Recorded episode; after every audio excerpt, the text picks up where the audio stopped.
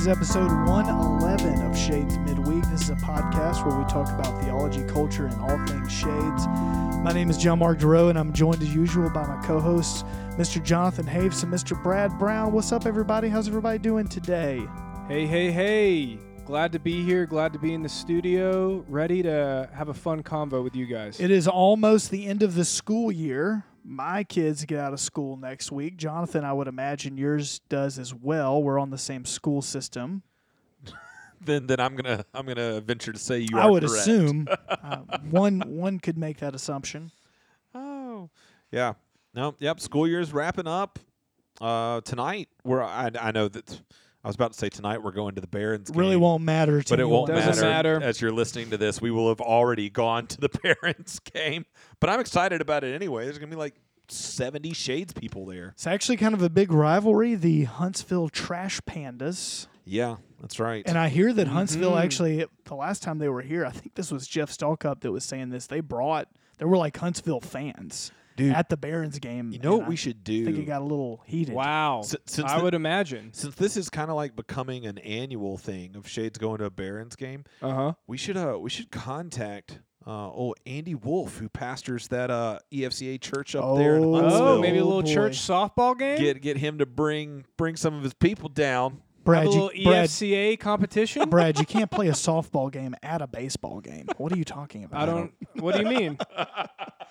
It makes no I sense. was thinking like a whole evening thing. You know, you play the game, then you go to the game, you yell at each other because you've already yelled at each other on the softball field because there's no such thing as a church softball game where someone doesn't lose their temper. This sounds exhausting. It really does. Anyway, We're well, gonna have a good time tonight. We're gonna eat some hot dogs. They're one dollar. That's Yeah. what I'm excited about. it's gonna be great fun. Try That's to, right. Try to feed my family for under thirty dollars. hey, JM, speaking of an album, what do you got this week? Oh my word! What, what kind of a transition was that? I felt like we were devolving.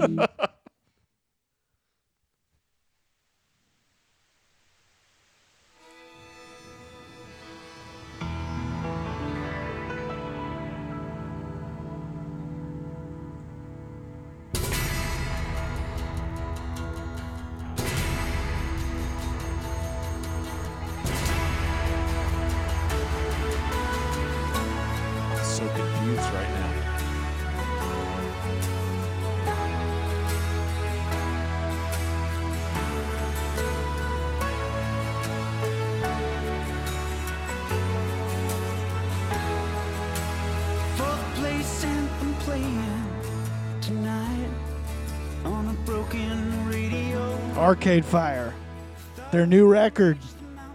It's awesome. It's called We W E. It's their brand new record. Just came out a few weeks ago. This song is called The Lightning Part One. Man, This record is really really cool. It's Dude, I, ne- I need to tell you what happened in my brain through that musical intro right there. I guess I can now. I was gonna let you. Keep, I was gonna let you keep talking about the album. I just didn't want to forget. Well, I like this record. It's a bit of a concept album. It's got some nice threads of uh, really just this commentary on kind of the age that we live on, this technological age, the digital age, and sort of just things that are happening within our culture uh, throughout the country. And so there's just a lot of commentary on a diverse. Uh, you know array of topics but i i really enjoy the record a lot musically. I think it's it's pretty you know it's pretty standard fare i guess for what arcade fire brings which is just a massive sound. They have so many people in their band multi instrumentalists and multiple vocalists. And so when they play it's just a force to be reckoned with there's just so much happening on stage it's like 11 12 people yeah, a lot And- of emotion. Oh, so much emotion, and they're just making a huge sound, just a wall of sound. I saw them live at Sloss Fest a few years back, and it was, it was completely insane. I mean, they were just they were like, So intense. it, it was just so insane. So I I really like this new record. Definitely check it out. Let me know what you think about it. What were you gonna say, Jonathan? Dude, so go back and re-listen to that intro, y'all. The the little piano run at the beginning, like, just made me go straight to like Gloria Gaynor Survivor. Oh, Like, and then the acoustic came in strumming like it did. I'm like, is this Mumford? And then the keys came in. I'm like, no, this is from the '80s. I was, I was so confused. I'm digging it though.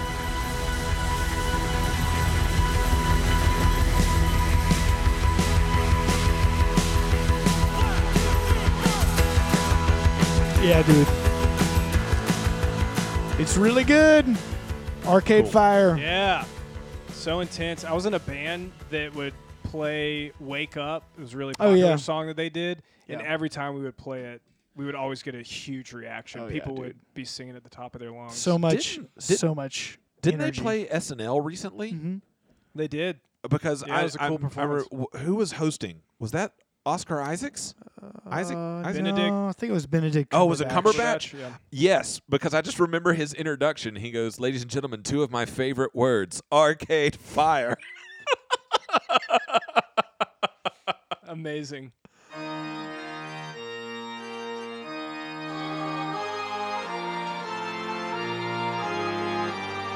I hope somebody has a book today. We'll see.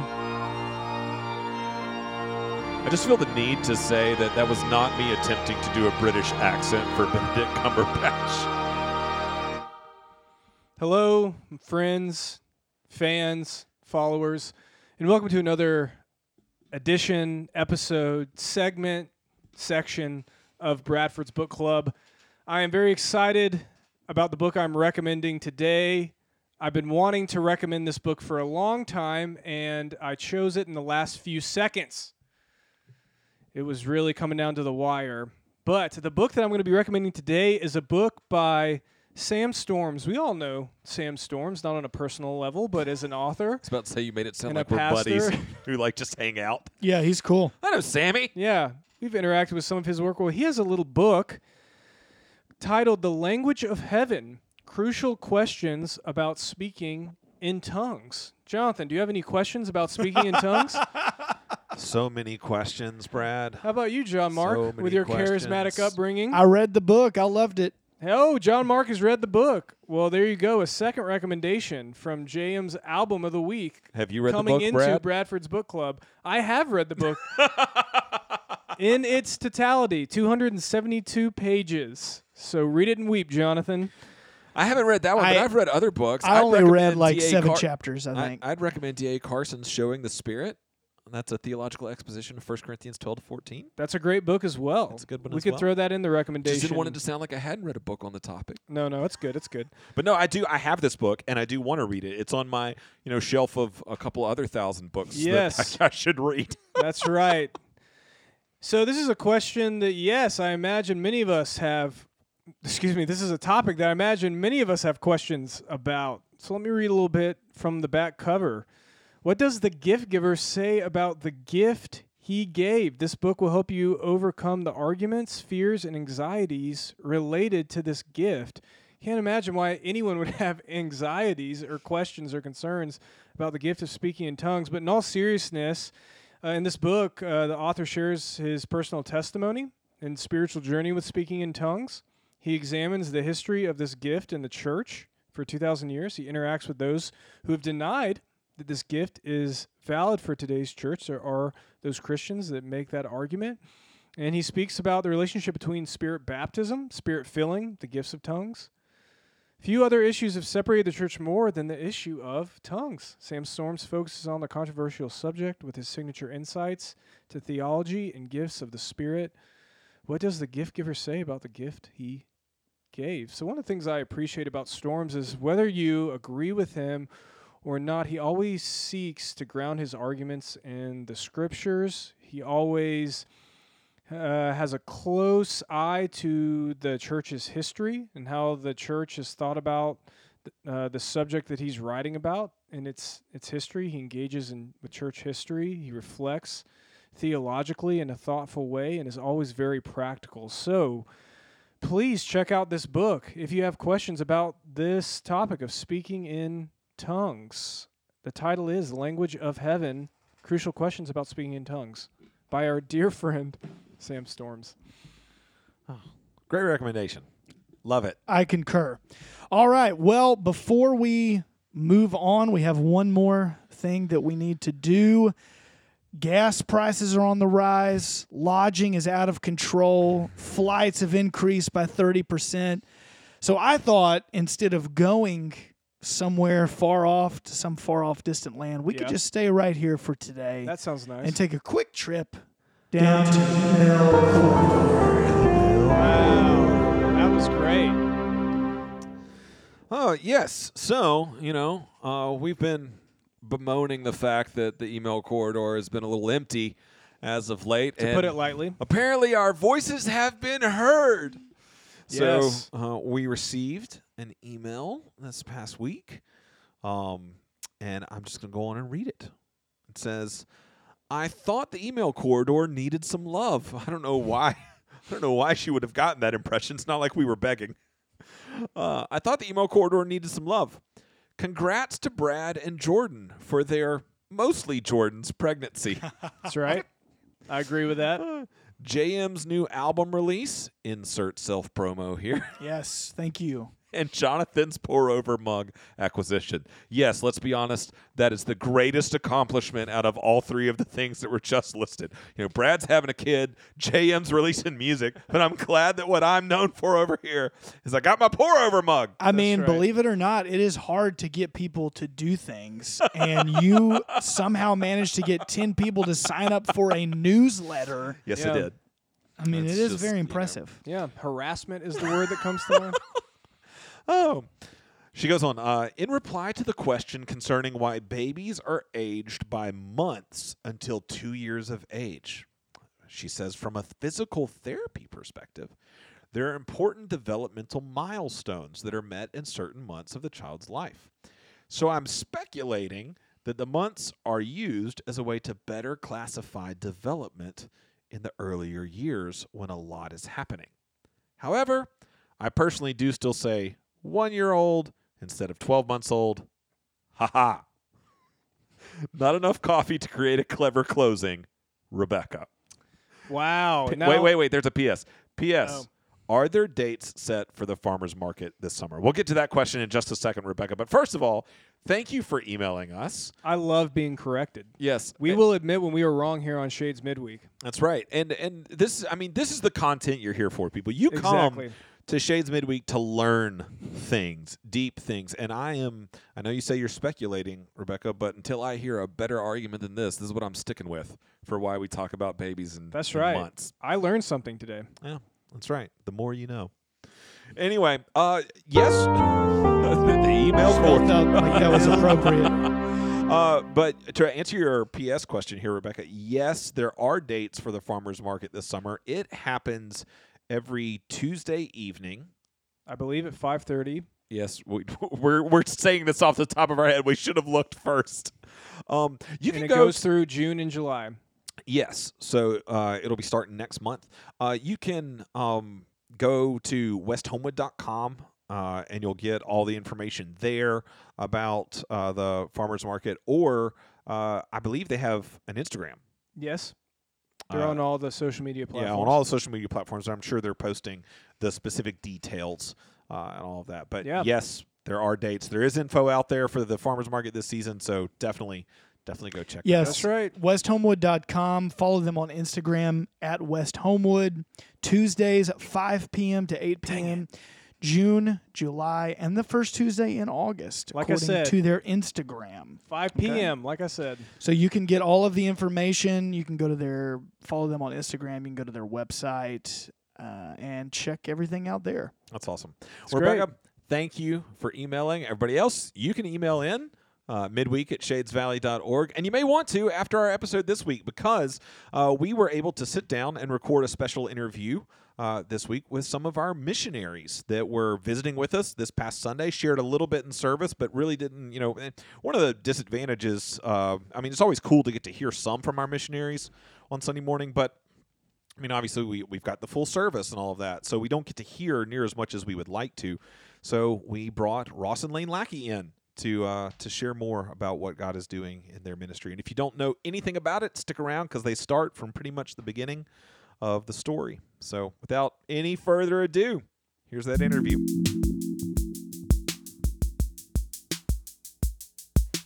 So this week on Shades Midweek, we are very excited to have with us uh, some missionaries that we support out of Shades and who were members of Shades when I first came. Ross and Lane Lackey. Yeah, that was a good transition. It was hello, goodbye. That that's the live studio audience. Y'all didn't know we had a had a live. Studio. It's a good looking bunch. I really, I yeah. mean, exactly. very diverse. Yeah, they're fantastic. Energetic, on cue. So so y'all have been on the mission field for a decade now. Mm-hmm. Um, And so there's going to be a lot of people that uh, listen to this who are going to be like that Ross and Lane who, um, because they've come to Shades over the Mm-hmm. Right. last ten years. Yeah. And so why don't we start out just by yeah, just by way of short introduction. Mm-hmm.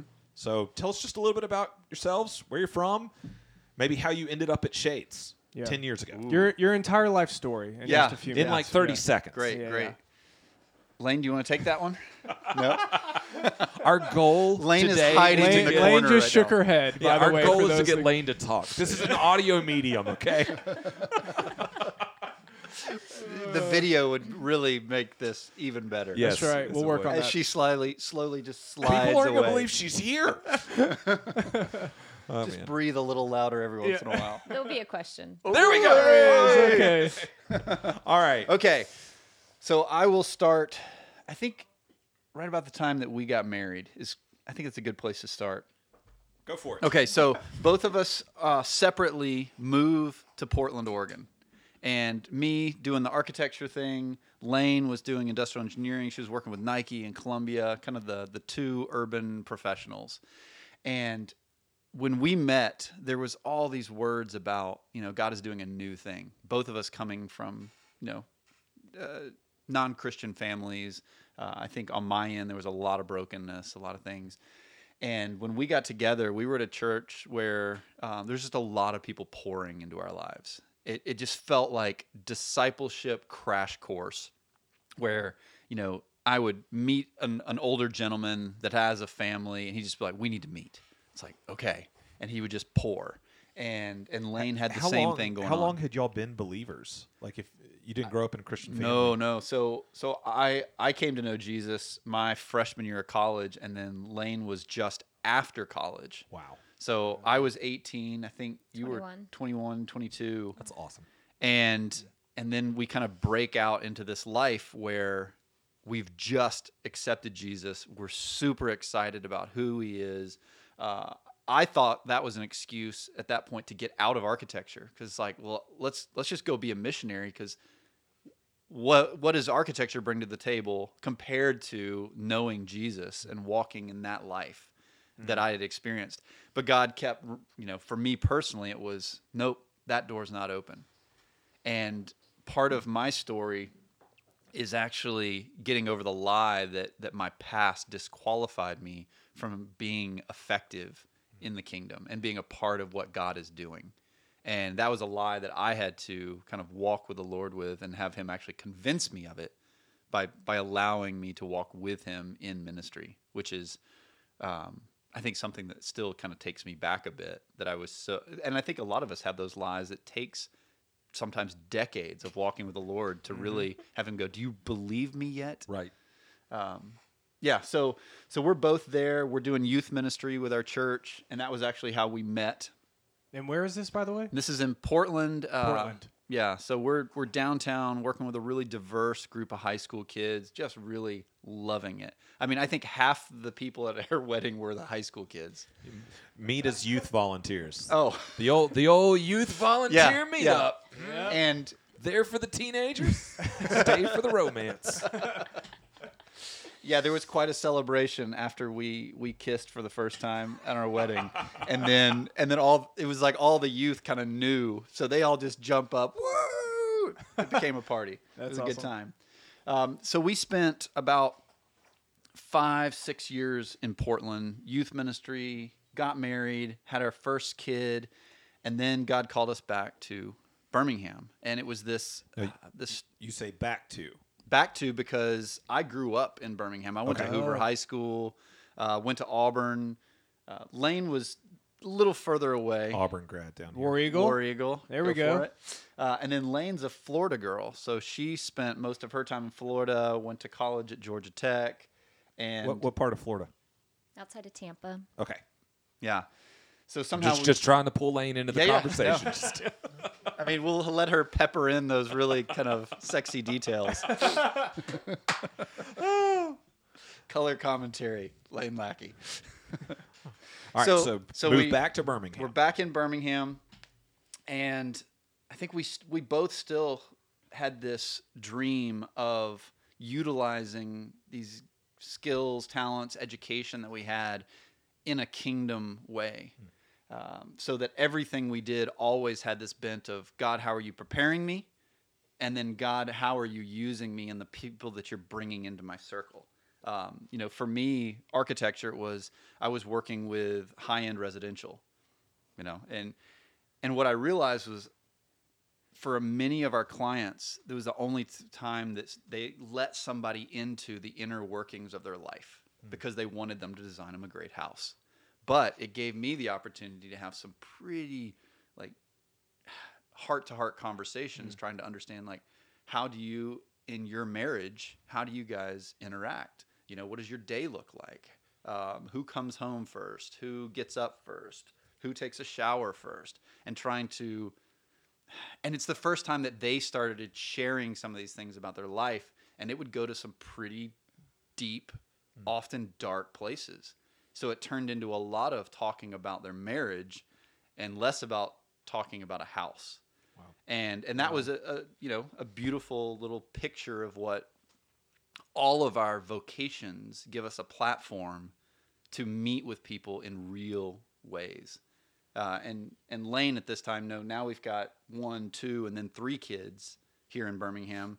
So us coming to Shades was a uh, gosh we're a brand new family we had one kid we had more on the way and Shades was this place of I think just invitation. We had people just saying, "Hey, this is a safe place to come and learn and be vulnerable and be open." And we saw families living out life um, not behind a fence, not behind a wall, but being real. Uh, I was having a conversation with a guy recently just about what is your understanding about being an image bearer of God, and that we realize that through this conversation, your answer to that will define how you interact with almost everyone in your life. If if the image bearer means that you are perfect, there's this uh, kind of false perfection that you will project. Right. And and having that answered biblically actually allows us to engage with people well, being vulnerable, being transparent, trusting that you know, because it's a huge risk. You know, when you put your life out there in front of someone else, you can get hurt, you can get judged, you can get all these things. But trusting that God is actually that's how it weaves us together. And that was shades for us, was that example of how are people doing that and living it out in real time with real lives, with real problems, real struggles. And and it, it was I think it was like we had not experienced yet before. We had come from very maybe charismatic, very kind of outward spiritual. Um, and Shades was a blend of the outward spiritual with the outward reality that kind of came together in this really beautiful way that I still see today. Um, you know, when we come back through, Yeah. What year would y'all uh, have come for the first time? we would have been here Ish. in I know it's hard to remember. Probably December of 06. December of 06. Yeah. Okay. Yeah. So we were here 06 through so 2012. was Shades in the building yet? Yeah. The story. I- Because 06 is right about Yeah. that time. Yeah, I was actually telling a guy yesterday that when we showed up, the picture of Shades, in a sense, was a bunch of guys kind of on their knees, kind of hunched over, like they had just run a marathon. Because it was a lot of the church had just Finished completed this renovating building. the building. Oh, And it was a church member, like weeknights, weekdays, weekends, Yeah. doing this with volunteer labor, a lot of it. Yeah, we've had And they were members- exhausted. We've had members come on and share about people leaving during that time, and they were like, Yeah, they just wanted to go to a church that had a building. Like, that was their only. That was their only desire at that point. Well, But and it I think- demanded a lot from the body. yeah. Yes. And I think people looked at us like, oh, fresh, fresh. They're not tired. fresh meat. Please come help. Would you like to volunteer something? Speaking of the image of God, fresh meat is on the scene. Yeah, so that's that's Wow. how we got here. That's how we saw shades, and really why we invested so deeply when we got here. Um, and it, and it wasn't a, a, you know, I think it was a it was a church kind of member led ministry was the way that we saw it. Um, and it doesn't that doesn't mean that that doesn't say anything about the pastor. It just said that the people were doing the ministry. That the people when they came, that's what they experienced. Yes, someone's teaching. Yes, someone's leading worship, but the people of the church were engaging with the people of the church. Whether you were a member, whether you just showed up on Sunday, you know, you would you'd have questions asked of you. You would have somebody want to get to know you. You would be invited back. Right. Yeah. It's just awesome to hear you talk about that because, like, so uh, we o- over the last I don't know how many years we've tried to give voice to like some of the things that are at the heart of mm. Shades, and so we have four values that we talk about, and one of them is member led ministry. Oh, So that's that's mm. one of the things that we talk about, like literally those words. what's funny is I've never heard that from the pastor, like Right. from the pulpit Right, right, right, here. right. Yeah. That's that's great. Um, and then uh, and then just even you talking about people getting pulled in, and uh, like I can tell you stories from this Sunday, like this Sunday about somebody who was here for the first time, got grabbed at the coffee bar. People are asking questions, getting pulled in. I show up at a lunch after service where I don't know who's going to be there except for one couple. It was there last Sunday Yep. at Shades, and so I was going to lunch with them. There's a group of people there, and that person was there. It was their first, and they just got pulled right along and all that. So it's just so cool to hear you talk about that, and and yeah, just reaffirming kind of those things that are a part of the DNA of Shades. Yeah, I think we ended up at Al's our first Sunday Yep, with yep. a group of people. So so you get to Shades, and you're here for a couple of years now. Remind me, did um the the Hudsons were they still here? Had they left yet to start One Oh, Hundred no, Fold? they were here. They were here. They were here. Okay, so And- there were and- several architects that were a part of the body here. Oh yeah, um, uh, Jeff Dungan. I know uh, John Hudson, myself, and really that was the connection through the firm that we worked at. We were all at the same place. Okay. um, and you know that was that was a whole other story of here's a, when I first came to town and was interviewing without the family, you know I had you know lots of offers coming from Portland and bringing kind of some unique skills with sustainability and green building stuff like that, and you know there was there was a clear money winner, and there were there were Right. clear, and, but then there was this outlier of like we prayed and God said, "Hey, you know this one that you really don't understand why you would go there? That's where I want you." And it and it trumped all the other like what would people usually kind of put on their metrics of how I'm make how I'm making a decision. Right. And God has done that in our life so many times. It's short story Go for it. we're Yeah. we're in Portland, so this is the transition to Birmingham, and you know, in our in our flesh, we go, okay, we feel God, God kind of leading us back to be closer to family, finding a, a place to invest a little more in our family, extended parents, brothers, sisters, things like that, and so we make a list of all these cool southeast cities, bum bum bum bum, you know. Everybody's like Chattanooga, and you know Right, right, right. some of these these fun ones that you know were good urban design, had good access to water, good access to uh, public lands and recreation areas. We're pretty outdoorsy. And of course, we submitted it to the Lord, like, here are the ones you can choose from. like, Narrowed it down for him. yeah, like like any good Helpful. Christian would do to help the Lord out with Right. his decision making. Oh. And and both Lane and I went into this this time of hey, let's let's take some time, let's pray separately. Let's make sure we hear from the Lord because one of the beautiful things about marriage is that that God, you know, promises to never divide.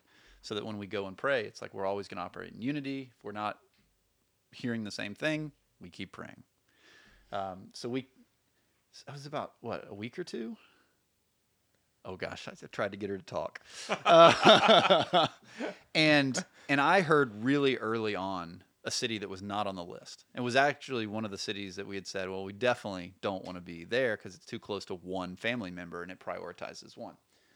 And and Lane's praying and praying and praying, and and we finally come back together and we both had the same city that was not on the list when we came back. And we were both like di- like scared to come back to the other. Like gosh i'm going to be this outlier and you know you have this one that's on the list.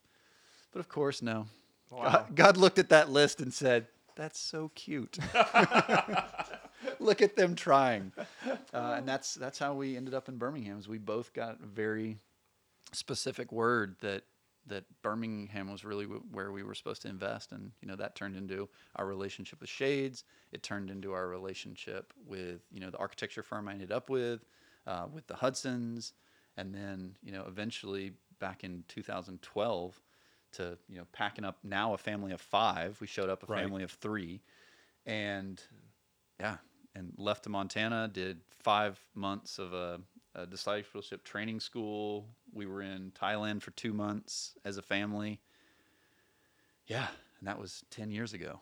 Yeah. Wow. So I showed up in February of 2012. Meet y'all. I'm like, oh, here's this cool young family. They've got kids right about our age. You know, this is awesome. And We're gonna be great friends. right, right. A couple months into meeting, they're like, hey, We need to meet. we need to talk. Lord's It's calling not you, I promise. right, right, right, right. No. So, um, so yeah. So when I showed up, by that point, the Hudsons had already started 100 Fold, Yep. which uh, I think most people who are listening are going to know that that's a nonprofit architecture firm that uh, seeks to. Uh, both to train uh, young architects, showing them how they can use architecture for Yep. kingdom work, and then to provide uh, architecture work for mission organizations, mission projects around the world. And so that's originally how y'all end up getting pulled that direction for using architecture uh, in mission. Um, moved to Montana then after we, you know, six months after I got to know y'all, moved to Montana and worked with Hundredfold for how many years? That was from 2012 up until 2020. I think it was about April or April of 2020. Yeah. And since April of 2020, Yeah. uh, God has just continued to multiply. I, I love the fact, you know, even just the name hundredfold, it implies God multiplying kingdom work, and Absolutely. He's continued to multiply that kingdom work. Uh, and you stepped out and started. Uh, is, is the official name just partner, or is it partner architecture? Partner architects. okay, partner Yeah. architects. Yeah, and and what we realized back in 2019, 2020 was just really a a a, differing path in what God had called us to. Right. Uh, and John and Sam, you know, had this beautiful vision, and kind of and it developed over time because I think in the beginning, uh, when we first started, it, it felt the same. Uh, and I think God refined over the years for them really a focus on, like you said, the architect and combining this this faith and vocation together. Right. Um, so having projects that are local, like they run a, a winter studio for for older architects, uh, not just older, any architects that are out of school. They run a summer studio for the younger architects, and then take on a lot of local Montana projects to be able to do a lot of hands-on training Yeah. for these younger interns, and and really. Sh- because the thing that most people don't understand about architecture is it's a very liberal, I would even say anti-God, um, kind of discipline. You know, there's very few Christians. So the beautiful thing that they're able to do is to, you know, take the one or two guys or girls that are in an architecture school that just feel so isolated. Right. And just feel like they're just kind of boxed in and excluded. And to bring them within a community um, that can start to say, hey, not only can you survive, but you can thrive. Wow. Uh, and and then I think it branched out and started heading more into like, gosh, why don't we give that to the people that are out of school? And that was how Winter Studio developed. Awesome. Um, and you know, for for years we did that together. Where you know I was running the architecture side of Hundredfold, uh, and they were really running the, you know the kind of the the ministry, the business, the programs, uh, and really weaving together this tapestry of uniting Christian architects. um, that were primarily just out in firms operating. Um, but what we realized as as it as it went along was that really where God had called me was more project focused on the mission side. Right. So so when I started partner in 2020, you know this this kind of tagline of designed for missionaries by missionaries came out of uh, a bit of a you know a, a just a, a process of of walking through with some coaches and some mentors of what is God really saying? What is God really leading you to? And the big thing that that I felt called to was in underserved areas of the world where uh, people are taking the gospel, building the kingdom. How do we give them the professional skills of architecture to go from oftentimes lease spaces or spaces that are way too expensive or take way too much to to maintain, and to give them spaces that empower their work? um, you- kind of the mission statement of partner is that we partner with ministries um, to create places that support God's redemptive work in the world. So even the word partner is a, is about kind of partnering with ministries, partnering with God, and uh, and seeing them flourish when we give them spaces that empower their work. Um, so we're seeing that in multiple countries that that God's blessed us with projects and people to support. Um, you know everything from you know a lot of a lot of YWAM campuses where it's mission training uh, to you know anti-trafficking groups that are focusing on community development to create uh, trafficking resistant communities. And obviously, at the core of that is a is a personal transformation. So, you know, that's one thing that as partner we're saying, well, you know, we're not just going to work for NGOs or nonprofits. Like we want to be working with the people that are changing hearts and minds, uh, because that is the the critical kind of linchpin that holds everything together. You know, there's some wonderful NGOs out there doing great work, but how how how does it last? How does it, you know, the fruit that lasts when we're not changing hearts? I mean, the great example is there's a whole bunch of NGOs that are working in Haiti, and they're trying to figure out just kind of basic trash collection. There was one village that had been had that the gospel had just really just taken over. They'd kicked out their witch doctor. Uh, they had uh, built their own church just uh, as a collective effort and then these NGOs come in, and you know, there's multiple villages over, you know, probably tens of miles in this one area in Haiti, and they implement a trash collection service, and it works for about a year, and they come back about five years later, and there's only one village that's still doing it, and it's the Christian village. Well, why is that? Because there are biblical values that that infuse the heart of each person that says, you know, I I can take some small steps that better my neighbor, and it's it's kind of within my worldview to do this. And it's it's I mean that's just a small example of what happens when you take a heart transformation and you apply kind of a good system, is that it can actually work. Right. That's awesome. Well, we want to ask you. Uh, I want to spend the rest of our time really focusing in on partner architects and kind of hearing some stories about things y'all been involved in, all that. But before we do that, Yep. Was this the surprise part? yeah. Oh, it's custom. it's customary with everybody we do an interview with. We uh, we do a little thing that we like to call the lightning round. Wow. Oh yeah, you're just blown away. Wow. That's the right. lights just dimmed By and the production bolt went level here. across the studio. It's incredible. You can't see it in this recording, but there are clouds over us right now. We've talked. We've talked for a while about how we want to make the lights flash, but you know, That's right. You have entered tough the lightning round. Willingly this or is unwillingly, strictly for fun. you are here. So, what we're going to do is we're going to ask you guys some rapid fire questions. All right. And you have a few seconds to answer. So, whatever comes to mind first. Are we gonna go back and forth? oh, yeah. Let's go totally. back and forth. You uh, respond. Are you ready? It's just going to be a v- variety of different questions. Mm-hmm. All right. Do you think you guys are ready? We're ready. First questions for Lane. Yes. How do you like your eggs? Whew. Scrambled. Scrambled. Over medium. Over medium. ah. I like it. All right. If they made a movie about your life, who would you want to play you? It's one of the harder ones. I don't think Ross watches movies. We established before the podcast that he doesn't listen to music. He doesn't know what music is. Well, it'll be interesting to see his answer. Movie about your life. Who would you want to play you?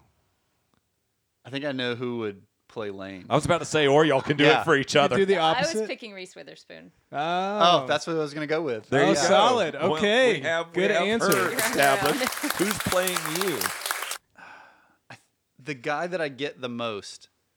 What's his? The Gosling. Freddie guy? Prinze Jr. Oh no. Ah, I can see Freddie Prinze Jr. He just needs to grow a beard. Yeah, I'm the needs- bearded Freddie. I don't even think he's acting anymore, so he's perfect. I- I- Because there will never be a movie made out of me. Never say never. Okay. if you were a type of animal, what would you be? wow. I know. We saved the deep serious stuff for now. Serious stuff here. Oh. They're deep. They're thinking. Lane is There's there's like charades, hand signaling going on. yes. I don't know. You can just say it. You can think out loud. That's part What of the what animal comes to mind? Uh, I, I would go with a dog. I was about to say I want to be a dog. Uh, Hey, specifically, you can both be I- dogs. But specifically, I think uh, you got to be a golden retriever. I, no, no, no. I'm a Catahoula leopard. Oh, that's our dog. Yeah, that's our dog. All right. Next one. Good answers. Your house is on fire. You have just enough time to run in there and grab one inanimate object. Don't worry, your loved ones and pets have already made it out safely. What's the one thing you're going to save from the blazing inferno? Well, I'm super practical, so I'm going to go for my folder labeled important items. Important docs. I know Important exactly where you're going. Forget the family pictures. No, no. Forget. just make sure we have their birth certificate. yes, because You we're know, going to have I- to deal with insurance. Sh- You are so practical, and that's wh- why we work. so I would go. I'd, I'm grabbing two things. One is the the the the letters that she writes to our kids. Oh. And like she almost does it weekly. Just She's kind of- letting them burn. Well, I'm not. That's why she has me. That, that, and the um, the letters she wrote me. I think every week or every day. Every day. before we got married, while we were engaged. Just kind of, kind of writing what God was doing in her heart. Commitment. Oh, How did you one, leave babe. those? But thank you I for know. getting the I know. important How did she just I'm let it burn? Good on the spot. I'm not good at this. Okay, you can have dinner with one person from history. All right, but we're excluding the Bible. We're excluding Jesus. We're excluding, yes, we're just taking that off the table. So Hmm. anyone else from history, dead or alive, who would you want to sit down and have dinner with? so they can't be in the Bible. If Correct. they're alive, do you- Correct. can you accurately say from history? I don't know. I will further reflect on that. Who are you having? Who are you having Who dinner? are you having dinner with? I think I'd have to go with Martin Luther. I, I think Ah. Weird. This is weird. I, I was gonna say Martin Luther's wife. Wow. Whoa. That's It's a double look at date. you guys. Catherine, isn't it? Very impressive. Catherine? Yes, Catherine. Man, That was scary. Would be a bombastic dinner right there. yeah, I'm that audience certain cuts it. off so quick. I mean, they Yeah, in, they. It's like they're all trained. looking at each other and then stop. They're they're they're very well trained. Okay, first celebrity crush.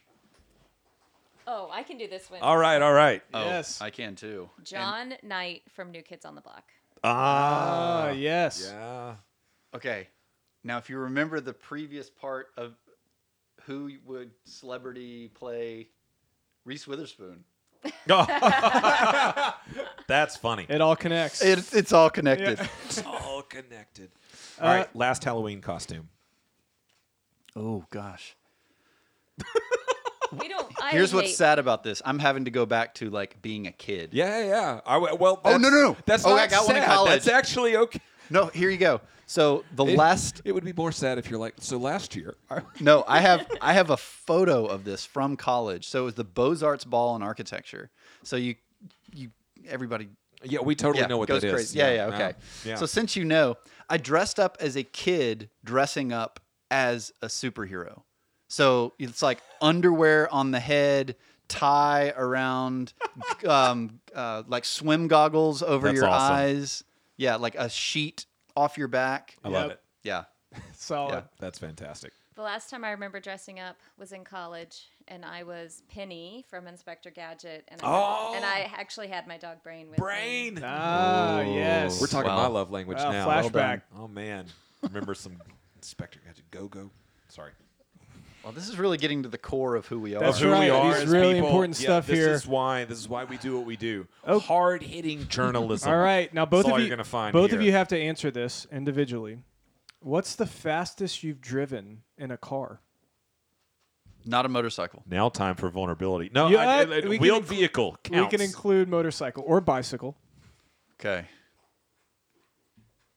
I got a I got a bicycle story from my memories with Ross. You were laid up. Lane's- like, Lane's that's, pondering. That's what happened right after. Right after I thinking met him, he got hit her by a Fastest car. you've ever been in a wheeled vehicle. She's thinking back to her drag racing days for Well, sure. Well, the number of cars she's wrecked, flipped, rolled, Hey now. we can edit all that before out. me. All before me. I brought Actually, stability. I should tell them to listen to this after I tell the story. We the the Dittmers, John and Sandy Dittmer, Uh-huh, yeah. let us borrow a car one time when we were visiting, And we drag raced it. and it was I did not know how fast it was, and I was I was probably going 110 without even knowing. Ooh, wow. That that shows you how bad our vehicles are. That you can get in a new car and just do 110. It hasn't started shaking yet, like ours how does we at know when to 60. slow There's down. no smoke or anything. Yeah. I love that. All right, So Ross. true. Um, Motorcycle? Fastest wheeled vehicle. I had a buddy that had a Ducati. And well, actually, he had a buddy that had a Ducati. and that we would take the Ducati out and this stretch right by the Galleria over here. I remember one afternoon, it was yeah, taking off. I think I got to 140. Woo! And then I started realizing that e- any little movement of my head was moving the bike, yeah. Holy like cow. pulling it right and left. Nope. Nope. So I the the Galleria went past like really quick, and then I was at whatever the the Hoover High School exit was really, quick, as well. I, you know, that might be the fastest speed we've no, I, had I was on going to Shades say. Midweek. I was going to think, yeah, that is the fastest speed we have yet gotten. So this is the dumbest person we've ever had on the podcast. oh. Well, that's all I have. Do you have? Okay, any I've got one more. End on that. All right, go. Okay, so you're about to die. Sorry about that. This went down quickly. what is your last meal? Oh, we would agree. That's Sushi. easy, sushi. Sushi. big sushi. Wow, Okay. and a particular type of sushi? No, Is there a uh, roll you're going for? Lane likes sushi so much. We're at the Seattle Fish Market, and she sees salmon getting pulled off the boat.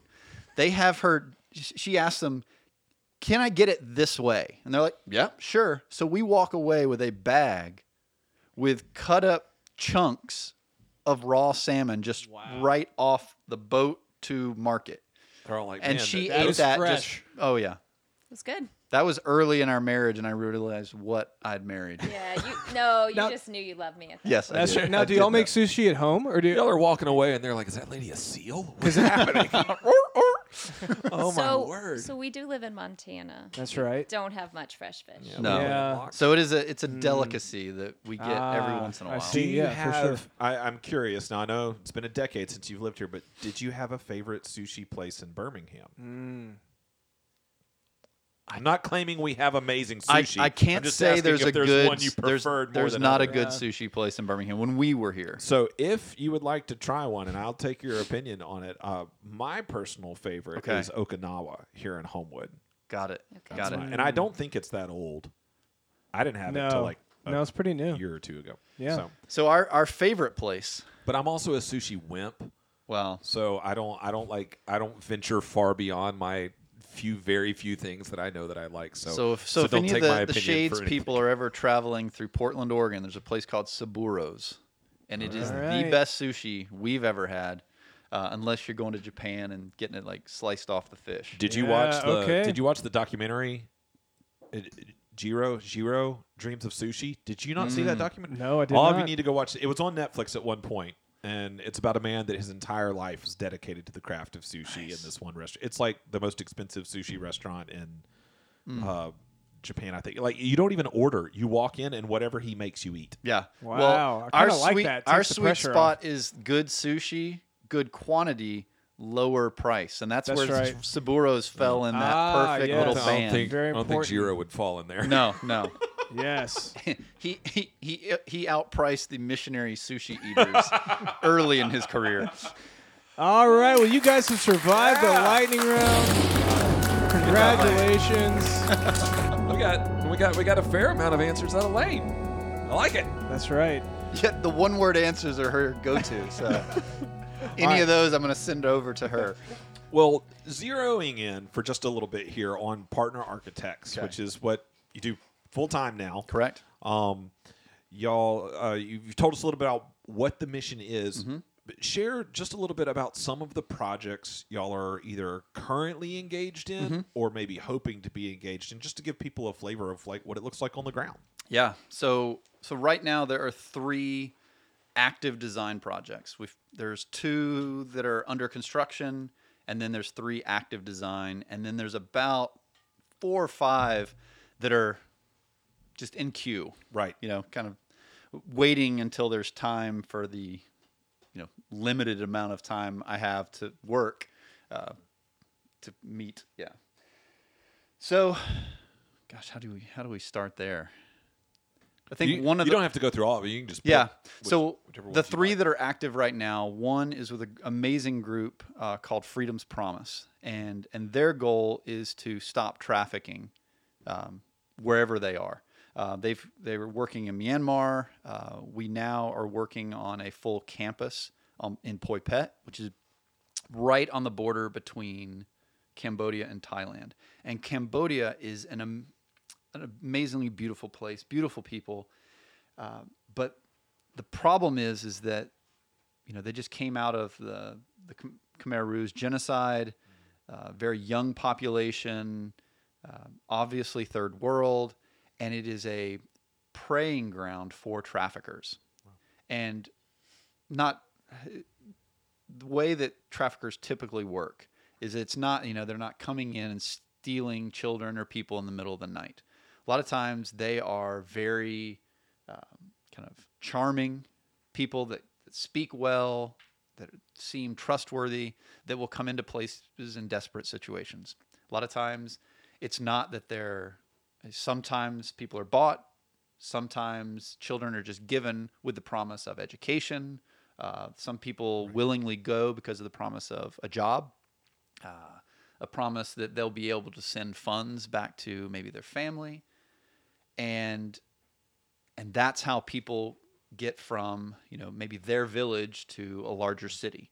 But what happens at the border crossings is that these trafficked people get across the border and then all of a sudden the traffickers strip them of id of any kind of uh, like a passport any way that they could get back home or identify themselves. And as soon as you cross an international border and then you're that stuff is stripped of you you become dependent on the people that are you're with to meet your just basic needs. Right. So that is how trafficking typically occurs. So if you can go into a community like Freedom's Promise and they have this six-fingered kind of ministry uh, where they go in and they're addressing things like obviously biblical training and sharing the gospel, but also vocational training where they can get a job, uh, providing education, uh, having a clinic, uh, having a restaurant where you know people can work and it can also be a, a, a hub in the community. Uh, you know, a sports area that draws the community together. That they want to create trafficking resistant communities, and they've already done this in Myanmar. And then they're coming into Poipet and saying we we we've got leased spaces, but we want to pull it all together and really invest in this community. And they can point to communities in Myanmar where you can go in and be like, oh, this just seems like a nice village. Well, this used to be where people would come in and they were regularly taking children and women out of this village because it was such a desperate situation. And now they're not. Right. Well, and Partly because of their own education, partly because of their own stability. Yeah. And it's not something that they have to um, stay in that place even it can be something where you know they're continually bringing people through and maybe they they f- focus on a new community from a central location. Right. Yeah. What were you gonna say? What kind of thing? What kind of buildings and things do they have on that campus? Yeah, all those things that we listed. So we've got you know a, a relatively small campus, and there's a 500 person school. There's a housing area for staff. There's a restaurant. There's a clinic. There's a church. There's a sports field. And trying to do that on a small site is kind of the the sweet spot for an architect of trying to say, how do we do all this with minimal investment in the land, but maximum impact and output in terms of how we can serve this community. Right. So that's that's one of the projects we're working on. Uh, another one is an And, offshoot. and that's one of the ones where like construction is underway. Oh yeah, the fence is up, the guardhouse is going up, construction documents are being issued next month for That's the awesome. school, and then we'll just it gets phased where you do a building at a time and you just move through the whole project. But they'll start utilizing it as soon as that school is built. Awesome. Yeah. Wow. Uh, the next one is an offshoot of, if you remember the the YWAM Battambang project, which was a, a big one that that we did with Hundredfold, um, and and that took, gosh, I guess we're about ten years into the process, from when we first partnered up with that group, uh, all the way through, so that when I was with Hundredfold, that was one of the main projects that we were working on. Uh, and then what's happened is it's grown so fast and so quickly that now there are they're shaving off parts of their ministry and saying, "Hey, you go start another one in in this town or this city." And one of them is Pailin, and Pailin is a place where there's virtually no Christians. Uh, so a group of I think it was seven people from Battambang left and started a new ministry in Pailin. So we're actually working with them now. They've been there for a couple years, and now they're saying we're ready to grow into our own facility. So we're looking at something similar to Battambang, where you know there's there's a big multi-purpose building, big worship center, uh, housing, and then a big school building where they can run classes on everything from farming, Old Testament, New Testament, discipleship courses, uh, evangelism, leadership, uh, and just giving the local population there a place to be invested in. And we talked about early in the podcast what that was for us early in our life and how that set us in a completely different trajectory mm. because of the investment people made in us. And that's that's what a campus like this in Lynn is able to do is to come in and and take some of these young people that have a heart for for the Lord, that have a heart for their community and give them the tools to be successful. And that doesn't mean they're going to always stay with YWAM and you know just multiply YWAM. It means they may go start a business. It means they right. may go uh, and become a contractor. Who knows? But that I mean, one of the big things we talk about in in the mission world is, is the spheres and these different spheres of society. That for there to be that tipping point going towards where um, cultures become biblically infused and you start to see transformation is not when it's just oh there's churches on every corner but no there's people living in these different spheres of society and influencing within their sphere to see biblical concepts biblical values biblical life lived out Well, I think what's so cool is I hear you talk, and this is such an obvious statement, but for any of these organizations to do their work and to continue to do the work, they need to have spaces. yeah they need to have Yeah. good spaces where they can do this work. And so often uh, they're limited in what they're able to do because of Mm. the resources they have. Yeah, I mean the way that I, I explain it a lot of times, you know, because because architecture is a bit of a, I think especially in America, it's kind of an elite thing. It's like, oh well, the wealthy get it, or the big business owners, or if you're designing a city, an architect may get involved. But we all live in houses, and we've all lived in houses that didn't work for our families. We all lived in houses that like, oh, this little part right here is a really this really affects our family in, a really positive way. Uh, like when we designed our house, um, we we thought about like what do we value, and how does the house actually reinforce and support those values. So for us, it was really tiny bedrooms. So you've got a place to sleep that you're you can feel safe and you can have uh, some security, but it's not a place where you invite your friends. It's not a place where you hang out. That there is a family space that is a little larger that you you can find your own space within that because we really value that that family time. So, you know, there's one room that's kind of our our kitchen living area And that's where the kids do homework. That's where they hang out. That's where they work on projects. That's where they cook. That's where we eat. And we do all that together. And, and that's based on the values. So you can imagine translating that to a ministry. You know, if, if your ministry is um, discipleship of young people, you know, where where does that happen? And how do we have that happen more? You know, are we going to spread everybody out where they're in their own spaces and they kind of zoom in on Monday through Friday? No, we're going to make the best spaces the places they want to be and, and where they will be with others so that you get not just discipleship happening in the classes, you get discipleship happening organically in the places that people want to be that brings us together, you mm-hmm. know, in, in kind of a community sense.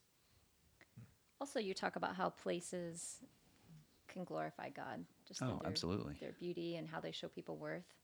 One of the things I loved in Cambodia is because if you maybe have um, a disability, you were reincarnated that way, right? You came back and God's judging you. Um, and so they wouldn't have ramps. They would they would have steps, and if you were disabled, you just couldn't get into a certain building. It's part of the price you paid for your, you know, maybe your past life. Right. Yeah. And so so even thinking about things like putting ramps in to show value to people so that everyone can have access, which we think is like, yeah, duh. Right. Yeah. But for them that speaks mm. volumes. Mm. yeah. It's a great point. Well, as we as we come kind of to the the close here, what are what are ways that we as Shades can be partnering mm-hmm. With, partner. Partner Yeah. with partner. Yeah, partner with partner. Um, uh, things we can be praying for, or other Mm-hmm. ways if people want to uh, support financially, or yeah, what, what Mm-hmm. Yeah. the ways we can partner? Yeah, I think one of the the biggest things, and, uh, and I've communicated this, I think several times, but is that there's a much greater need than there are people ready to meet it. There are so many ministries that are ready to take that next step to their own facilities to have custom design spaces that really work for them. You know, for for a lot of them, the funding's there, the vision is there, you know the precedent of you know how have you been doing your ministry is there. They've been having success and there's just not enough professionals to get them from vision to reality. Hmm. You know and and i love that that hundredfold is a part of that that transformation. That partner architects now is a part of that uh, even groups like emi engineering ministries international they're a part of that. Um, but i think the sad thing is that's about it. You know and and the architecture profession on a whole you know they have vision of you know 1% would be going towards pro bono work. But a lot of times their expertise is in very developed areas.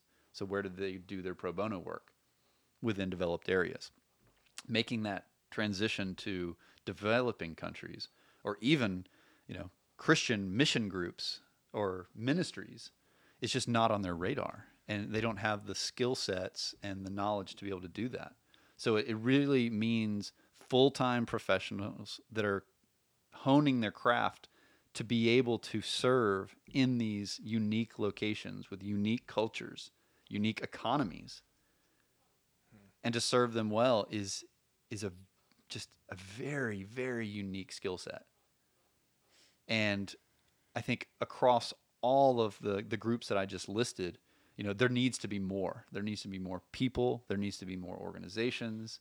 Um, yeah there's just a great need. So so if you're a person in that position where you have uh, that specific skill set contact one of those organizations. Figure out which one fits what god is calling you to if you don't have that skill set, which is most people, what skill set do you have? How can you be a part of the Great Commission, both locally and globally? We live in this amazing time. You know, how long have we had, you know, video chat that really worked? Right. Maybe two years. You know, I'm looking at Skype three years ago, and it was a struggle. you know, how long have we been able to get to these locations on high-speed jets? 30 years, 40 years, where it's feasible for just an average person to travel. And you look in the scope of history, go back and back and back and back. This is the first time ever. So for us, we actually get to have those conversations of God, how could I use what I have now That's why we're in the call to all phase of missions. Because we all have access to this amazing work that God is doing locally and globally. And and all of us just taking that second to go, God, is there a place for me in that? What what can I offer?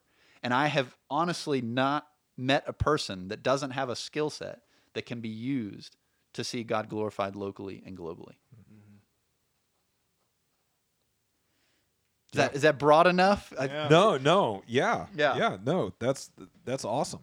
Um, if people want to get involved uh, specifically with partner, Mhm. like, um, what what are what are ways we can point them to? What if somebody wants to give financially yeah. to help support partner? How do they do that? So, Partner Architects is under the umbrella of Mission Builders International. Um, one of the things that Mission Builders International does, which is a YWAM ministry, is that they place volunteers. So you can actually, as an individual, as a couple, as a family, get connected through MBI and their volunteer placement program and learn where the needs are globally and then go and volunteer in a location where they will cover your housing and your food and you can go serve. Hmm. Now if you want to do like a unique skill set type thing then mbi is a great connection. Just to say i have this skill set and we're looking at ways to place virtual volunteers where you don't even have to go um, and then on the funding side for partner, um, obviously we fundraise as missionaries, and that all goes through YWAM Montana. So YWAM Montana has a website. You can go on there, um, say I want to donate, select Ross and Lane Lackey, set up a monthly, and that is amazing for us. You can also give through Mission Builders International, and that covers our kind of corporate side. So that would be travel, that would be software, hardware, things like that. So it's really clearly separated into those two pools. Mm. Also, Shay or Scott Ledbetter would be able to hook them up. Right, right, right. right. Absolutely. Now, does partner uh, have a website where people can find more information and keep up with what's going on? Yeah, so it's just partner architects with an S on the end dot org.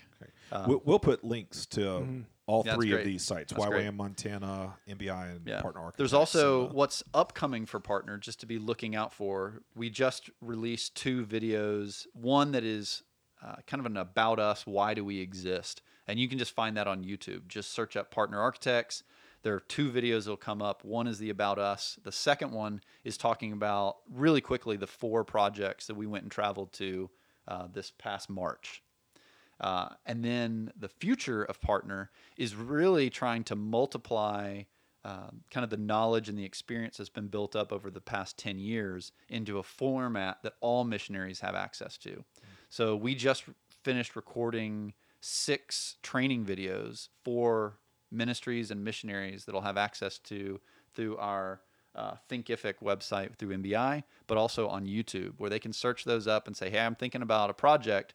What are some of the first things I can do to make sure I'm making good decisions going forward. Because what I typically, what typically happens is that I get the call after they've done something wrong, Right, or something right. went terrible, or they spent money and it went bad, and they and somebody goes, "Well, you need to call partner," uh, and then I get the call that's kind of like, "Oops, I did this. Sorry." Right, right. So if those resources are out there, we're hoping that ministries will use that to make really good decisions starting off and and have a a confidence in the decisions that they're making for their ministry about land purchase, about fundraising, about zoning, about you know even programming and what do we really need to uh, build.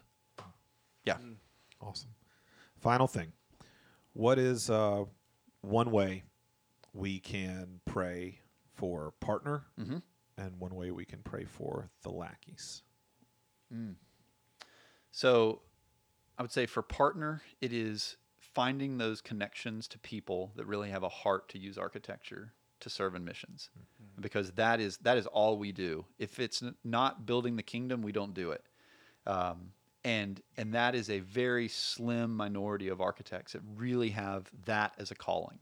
Uh, but we believe they're out there, and it's finding those connections. Because I know, you know, if if partner didn't exist and I was here, that would be something that would be a big like, gosh, i'm just this is how I feel like I was made, and I believe that now there's a place that people can walk that out.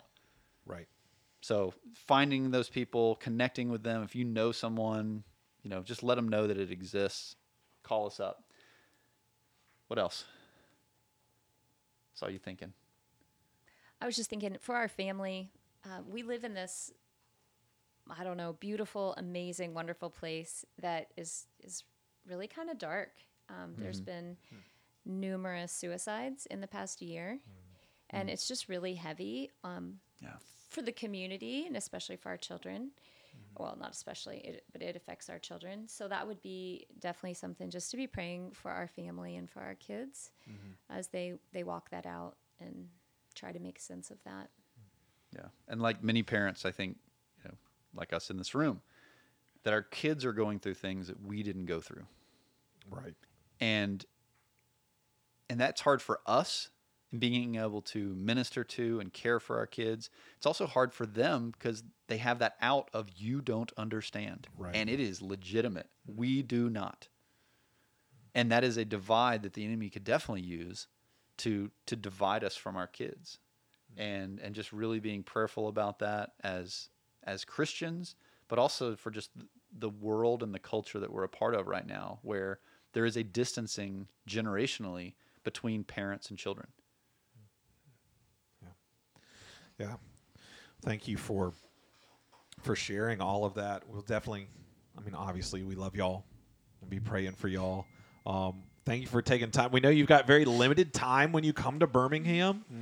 Um, you've got very limited time. You you got family here. You got lots of other people to to see. But we just thank you for setting aside time and coming in and talking with us. Our pleasure. So Thank you. Thank you for ho- having hopefully us. it hasn't been too painful, Lane. yeah. I'm not have a to- spontaneous person. This is difficult, but thank you. If you could send me all of your questions and I'll script out my answers, Right, right, right, be right, better. Right. Right. No, well, It'll it- feel very natural. Just so get that. everyone knows, uh, we were just planning to get coffee, and then I threw on Ross. I was like, "Hey, That's we do this thing called Shades Midweek, and it'd be great for Yeah. people to get to hear more of y'all's story. Why don't we just record our coffee?" yep. So, yeah, sorry, Lane, for the spontaneity. That's right. And if you have any questions for the lackeys, feel free to shoot us an email midweek at shadesvalley.org. We'll get those questions to them because here at Shades Midweek, you're part of the conversation.